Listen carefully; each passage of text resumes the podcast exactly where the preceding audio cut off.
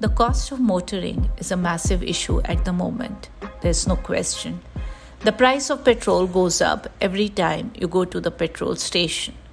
Lucy Powell was quoted as saying, "Well, this seems to be a global narrative. Back home, we hear that auto fuel price is deregulated. That is, the oil marketing companies are free to decide on the price based on input costs and other parameters. But are the prices actually deregulated, or is it a case of politics governing economics?" Here is the detailed conversation I had with energy expert Narendra Taneja. So the first question which comes to our mind is that on paper, and why I use a word on paper is that petroleum retail pricing has been deregulated. But what we see in reality is something very different. And today as we talk, the Indian crude basket has again hit 80. So the scope for bringing down the retail prices again narrows down if the prices keep spiking.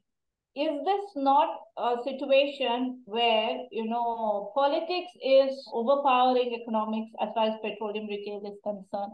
Well, Richa, as you rightly said, that technically speaking or legally speaking, and petroleum products, petrol and diesel are decontrolled and completely deregulated. If you remember the decision taken by the cabinet in July 2010, the cabinet meeting was chaired by then Prime Minister Dr. Manmohan Singh. Decision was taken to decontrol petrol and diesel both. And petrol was decontrolled immediately, while the decision on diesel was put on hold. And it was only the BJP government which took the decision in the second half of 2014 to decontrol diesel. So since then, technically speaking, both petrol and diesel are deregulated. And decisions are taken by these companies. Earlier, as you know, we used to have APM, regime, and practically the ministry used to run everything, including, of course, the pricing. But since then, things changed. And we also saw in between where, for instance, the decisions were being taken practically on daily basis by a little small consortium led by Indian Oil, where these people will meet over phone or in person the night before, take a call, and 6 a.m. next morning, the new price will be announced and actually put in place. And we saw that also. But at the same time, we know that petrol and diesel, these are political commodities. And an economy like ours, which was like a socialistic economy for decades before 1991, when things opened up, it's a politically very sensitive commodity, petrol, and the same goes for diesel. Diesel actually more than even petrol. Now, given that reality is one thing to what you have on paper or what you have in terms of the official word, but the reality is that, even if you have decontrolled, even if you are deregulated, as long as these companies, which are responsible for A, importing, B, refining, and making sure petrol and diesel, for that matter, even LPG, is taken around the country and literally in some cases even to the door of the consumer. So as long as this job is being done by government companies and the people are aware, people know, political parties know that these are government of India companies. The government may say it's decontrolled. The same Congress party which actually brought in the decontrol now the question the government in power. And the same can happen again if there is change of government, because these are politically sensitive commodities. My sense is as long as these companies are government-owned, I'm referring, of course, to Indian Oil, Bharat Petroleum, Hindustan Petroleum.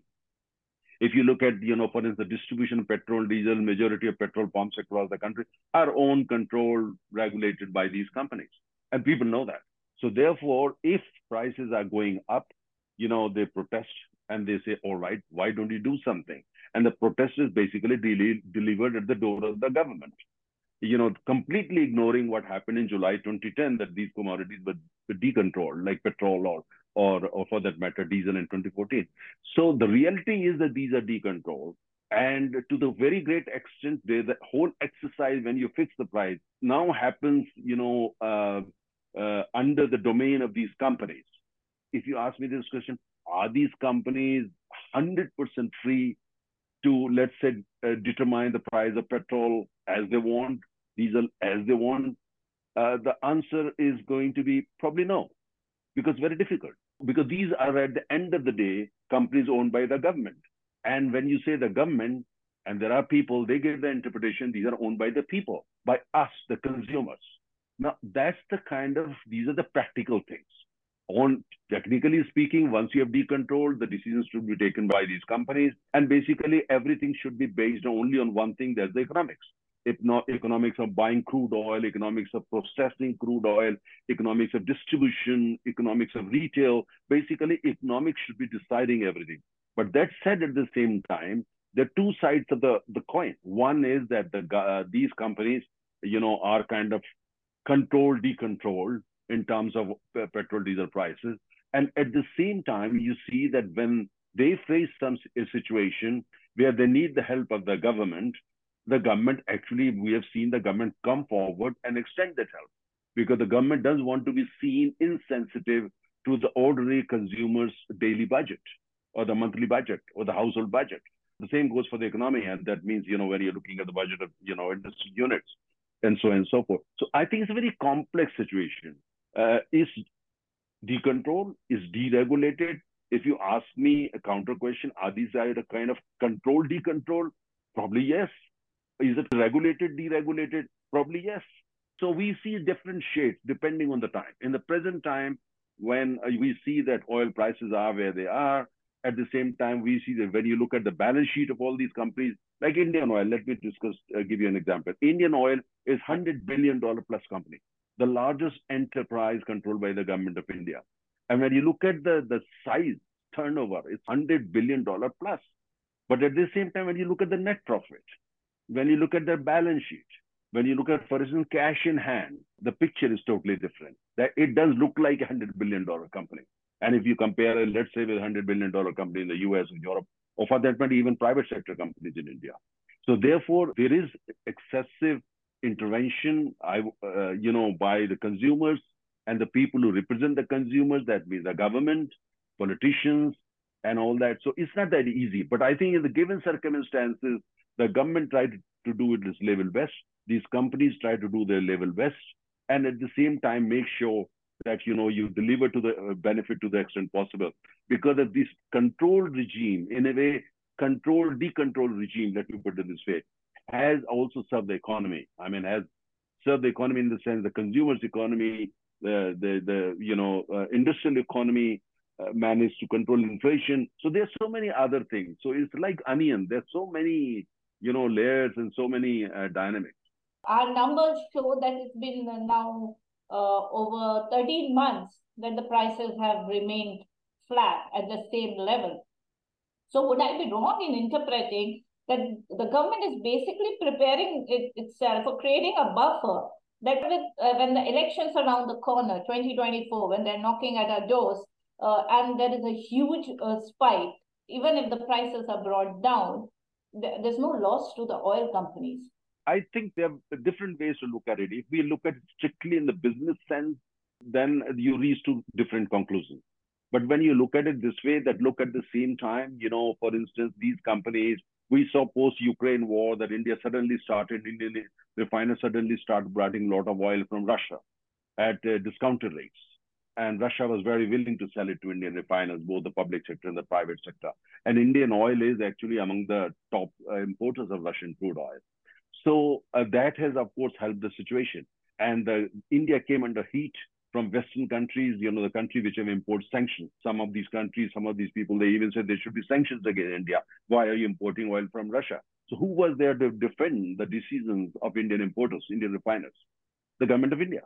They were the one basically facing the heat, absorbing it and dealing with these countries which basically wanted to impose sanctions against all countries which are importing Russian oil. So I think, as he said, it's a politically very sensitive commodity. So it's very difficult to kind of say, all right, here is the Lakshman Rekha, refiners, you can't cross this, government, you can't cross this, because these companies at the end of the day are owned by the government. So therefore, the economics is and even the regulation is very mixed, because there is a responsibility. At the end of the day, don't forget one thing, these companies were created, Indian Oil and Bharat Petroleum and Hindustan Petroleum. Bharat Petroleum used to be Shell, which was nationalized in the 70s. Hindustan Petroleum used to be ESSO, which was again nationalized, and Indian Oil was created, was set up by Pandit Nehru and Pandit Malviya. So that's a kind of the background. So at the end of the day, when you nationalize, the intent was clear that your idea was basically not to make profit, but to help the consumers, help the economy. So I think this thinking, this mindset, both on the part of the government, irrespective of which political party is in power, and the consumer, that these are state-owned companies. These are there to serve me. These are not there to make only profit.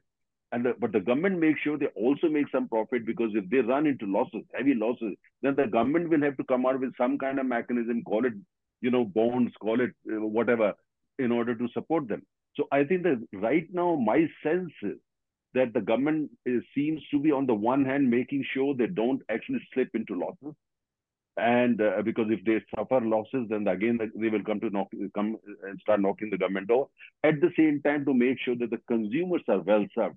And at the same time, the government is trying to keep the message that these commodities are decontrolled, and we are waiting for the kind of time when these commodities will be absolutely decontrolled in the sense of the term, which is acceptable even in the most capitalist society. So we are not there yet.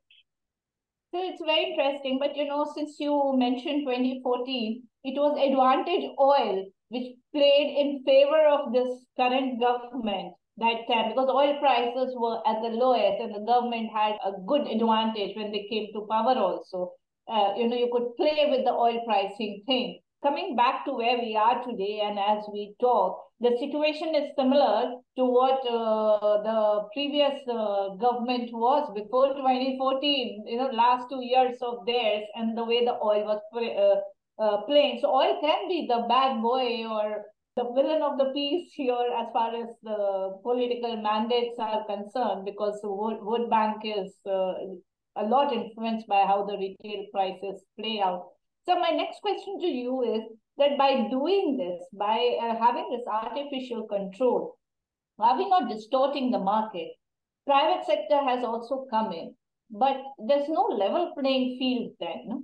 You see, the point is that how do you look at the market, which is, for instance, of an economy, which is a developing economy, where the sector is, broadly speaking, dominated by state enterprises like Indian Oil, Bharat Petroleum, Hindustan Petroleum, ONGC, and so forth. And at the same time, consumer mindset is that, I don't care about the price of oil in the international market.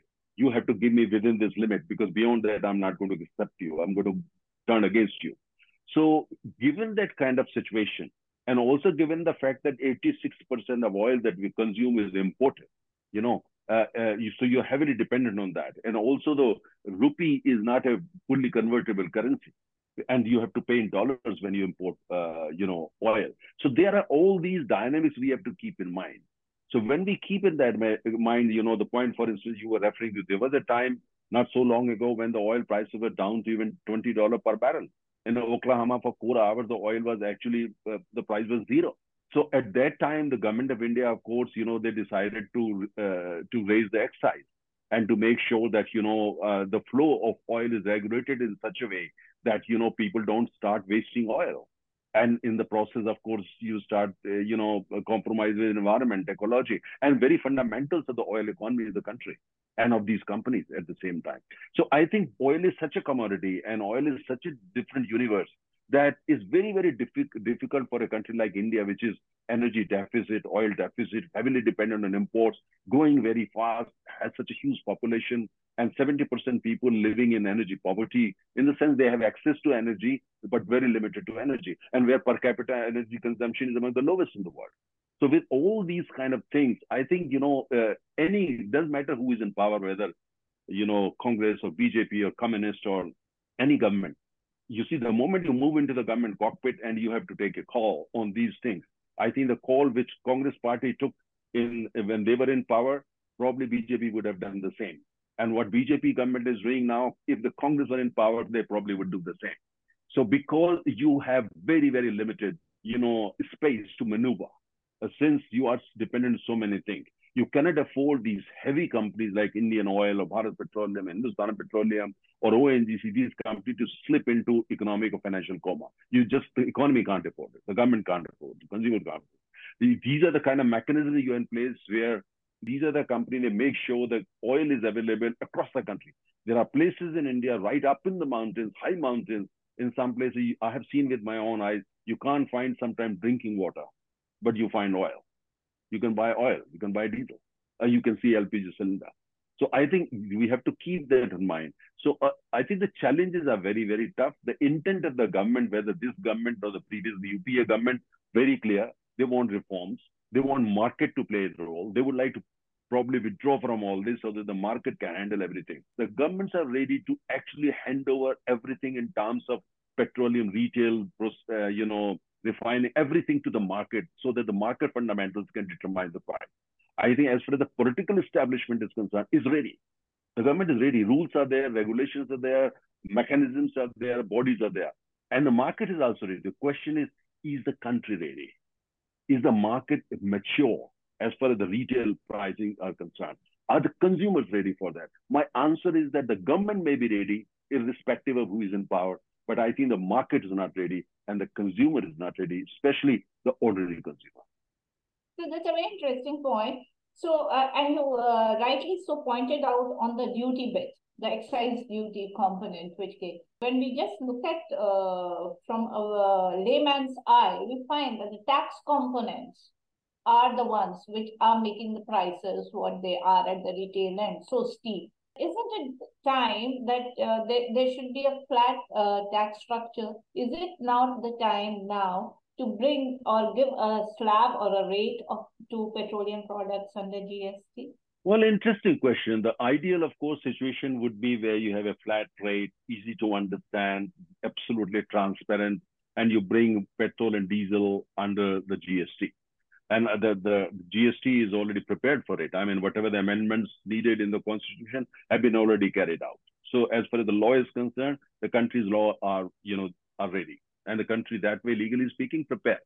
But if we think that, GST would basically end this debate that why the price of Delhi is different from price in Bengal, or why states are charging so much of money, why taxes in Rajasthan are higher than, let's say, state X or X state Y, do you think that debate would be over? No.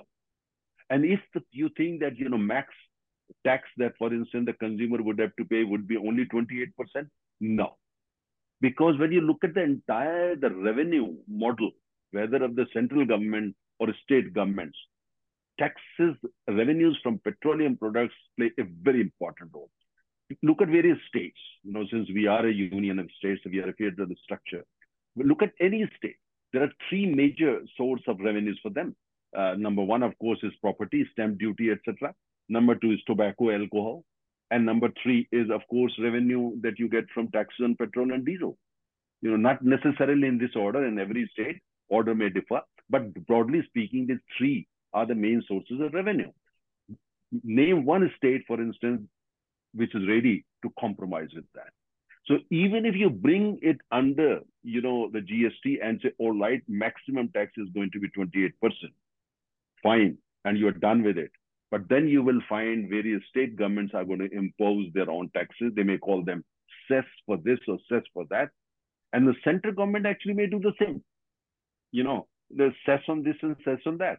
But they may say for 1 year or 2 years, but it may continue. So my own sense is, even if you bring under the GST, it's not really going to make any major difference. And as long as, there are more people are brought under tax regime, and the economy has expanded, and the government has got, including the state government, they have access to more revenue from other areas, unless that happens. And let's not forget one thing. Oil is internationally benchmarked. How come, for instance, countries like Britain, let me give you an example of Britain.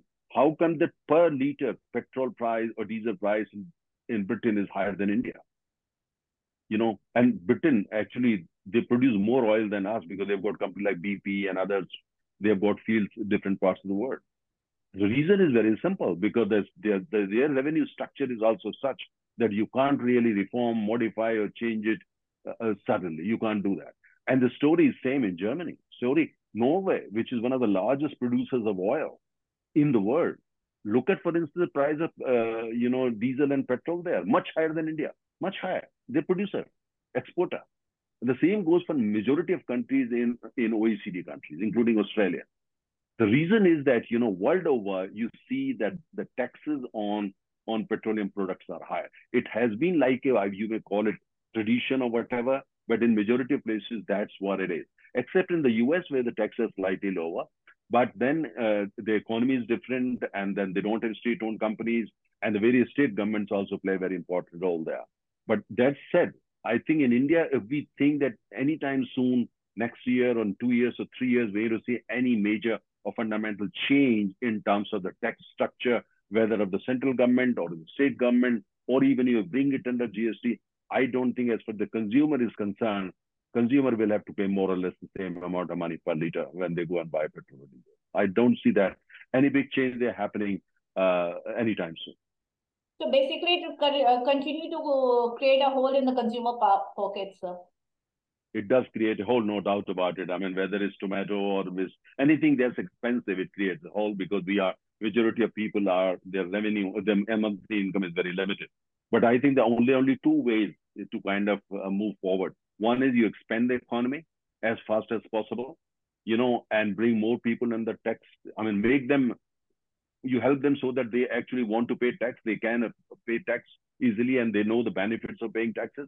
Number two is, of course, you know, transition, that you go for other sources of energy as fast as possible. And the question is that how would that happen? You need trillions of dollars for that. Where is that money going to come from? Should we ask the very same company like Indian Oil, ONGC, Bharat Petroleum to basically to lead this transition? So far, you know, that's not done, seem to be the mandate. But my sense is the only companies which basically will can have the potential to bring in the kind of transition we want are these very same companies, these fossil fuel companies and Coal India-like companies. They need to be basically, you know, encouraged to transform themselves and to lead the transition because they have the capital, they have the experience, they have the reach, they understand the consumer, and they understand the geography of the country. So far, it's happening, but I don't think it's happening in any significant way. But my sense is that unless and until that happens, we will continue to see that debate that, you know, what's the price of energy. Today, we are talking petrol, diesel. Tomorrow, maybe 20 years down the line, we will be talking the price of electricity. It's not going to be cheap. So I think energy, as far as energy is concerned, going to remain a politically very sensitive area for a long time to come. So basically, the consumer will, as I recollect, one of the former petroleum minister used to say, it should be equitable distribution of burden. So government, oil companies, and the consumers. So the consumers will have to shoulder the burden for some time now. I think, you know, I will put it different way. Make your cars, automobiles more fuel efficient. You know, make the transport system, entire system more fuel efficient. So you may be paying a little more money per liter for petrol, but then you actually can cover, you know, bigger distance with the same amount of petrol. So I think that has to be the focus. And at the same time, invest more in public infrastructure. So you don't need to take your car out. You can use public transport. You see, so, and at the same time, you know, go for distributed solar power. Wherever possible, for instance, you don't use petrol, don't use diesel, let's say in the agriculture, you use only distributed solar. You have nothing to do with the grid. You produce your own power for your own consumption. So you're a producer and you are also the consumer. And basically you work out your own economics. So distributed model for solar. Distributed model for renewables. So we have to aggressively move in that direction. There is no one silver bullet which can work as an alternative to oil and gas because we are a fossil fuel economy. Let's face it, let's accept it. And we have to basically, when we talk of transition, we are talking of transition from fossil fuel to renewables. If we completely ignore fossil fuel or demonize fossil fuel and say, all right, now everything is about renewables, I don't think that's a very smart thing. We have to look at both. We have to be grateful to fossil fuels for building the civilization that we all enjoy today. It's thanks to fossil fuels, I'm able to talk with you, you're able to talk with me. I mean, my computer is made from something that comes from oil. And, you know, we all know in telecom also the use of plastic, the use of other things. So I think we have to look at things more holistically. Right now, the whole narrative that oil is dirty, renewable is heaven, renewable is angel, and do everything for renewable. This kind of thing is, this narrative is excessively political. And for a country like India, we have to be careful because we need both. That will basically, once we do that, go for this holistic approach, which is customized for India, customized for Indian consumer. That will produce a solution which the government, the companies, and the consumers, everyone is going to find very attractive. It has to be an Indian solution, customized for India with uniquely Indian characteristics. Right now, situation is not that. So we have to find a solution forward-looking and which is absolutely Indian in terms of its characteristics because it's customized for the Indian situation. So thank you so much, sir, for putting to rest some of our queries.